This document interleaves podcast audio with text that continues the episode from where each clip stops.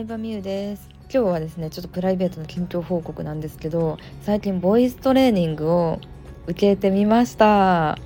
はいあの体験レッスンに行ってまあもうね始めてみようって思うのは決めてたのでボイトレをあの受けてみました。あのいろいろあると思うんですけどこういうね話すのも仕事の一つなので話し方を学んでるのかなって思われた方もいるかもしれないですけれども違います。私はカラオケで95点以上取りたいんです。93点以上できたら。そう。でカラオケはまあ中学生の時からずっと好きであのもう最近はね一人で行くことがすごい多いんですけど中学生の頃から学校帰りの友達とねよく行ったりしてましたね。でずっと家まあ音楽好きやったしまあ、ピアノも習ってたからあの平均よりはちょっとうまいぐらいかな、うん、でもまあ全然ですけどね。アベレージ、まあ、88から91ぐらいはコンスタントに取れるかなって感じなんですけどやっぱり93点とか95点の壁をどうやったら超えれるんかなと思うし声の出し方とかもちゃんとプロから習ったことって一回もなくてうん独学なのでまあ、結構お腹から声出すよりかは喉を使ってる感が疲れちゃうしどうやったらいいのかちゃんと知りたいなっていう好奇心で、えー、習うことにしましたね。うんなのでねその 習ってるからといってねあのこのスタイフの声が良くなるということは全くないんですけどまたその成長度合いとかをねちょいちょい報告できたら嬉しいなと思います。大人になってからの習い事って自分の意思でやることが多いしうんなんか楽しいですね。こういう趣味が。全然違う趣味があるっていうのは楽しいですね。でその先生も同世代ぐらいの女性の先生なんですけどまあすごいあの明るくてうん。喋りやすい方やし楽しいですね。で何よりうんプロの方に聞いてもらって自分の歌い方の癖を教えてもらったのがすごい良かった。うん。癖ですね。あのなんだろうな。ちょっとこれ説明するのは難しいんですけどしゃくりって言って下から音を取ってる癖があるらしいんですよ。多分アイドルの歌い方を真似しててそうなったと思うんですけどうん。で癖があって。でも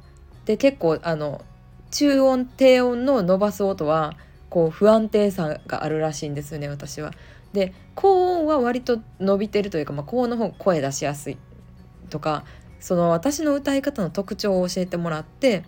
でカラオケで精密採点した画面とかも見せてあこれやったらこういうところ直したらあと12点伸びると思うとか教えてくださって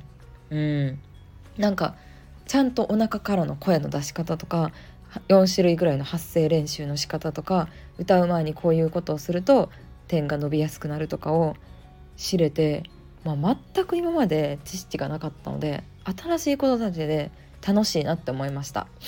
で私は定期的になんですけどまあ結構多趣味でありたいなとは常に思ってて人間的にこうビジネスのことだけね本当は突き抜けるにはもちろんそれだけをやるっていうのは大事だと思うんですけどでもまああんまりトップオブトップを目指すっていうよりかは人間的に面白いなとか楽しいな話面白いなって思ってもらう方が嬉しいなと思うのでいろんな趣味をやってきたんですね。リアル脱出ゲームにめちゃくちゃハマって月20個ぐらい行った時もありましたし、うん、ヨガ習ったりとかあとは何だろうな、うん、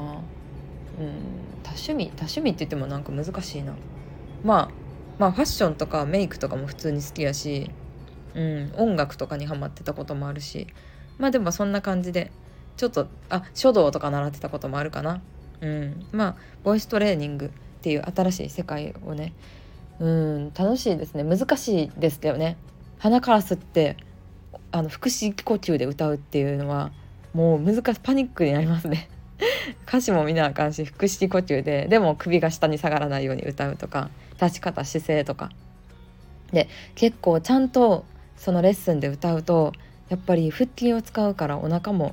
すごい腹筋使った感ちょっと筋肉痛になる感はあるしいかにも腹筋は使ってなかったかっていうのをね感じたりとかねそうでもねこういう新しいことを自分自身がやってみるって指導者教育系のビジネスをしている人はすごく大事だと思ってて自分が人に何か教えるってことはさお客さんはさ何も知らなかったりとか初めて聞くことがいっぱいあるわけじゃないですか。お客さんは素人で初心者なわけじゃないですか。だから別のジャンルで自分自身が素人初心者の経験をするってやっぱり大事やなって私は思うんですよね。うん、ついそのね教えてるジャンルのことを極めたりしてると、うん、これぐらい当たり前って思うことが多いんですけどやっぱり、うん、初心を忘れたくないし、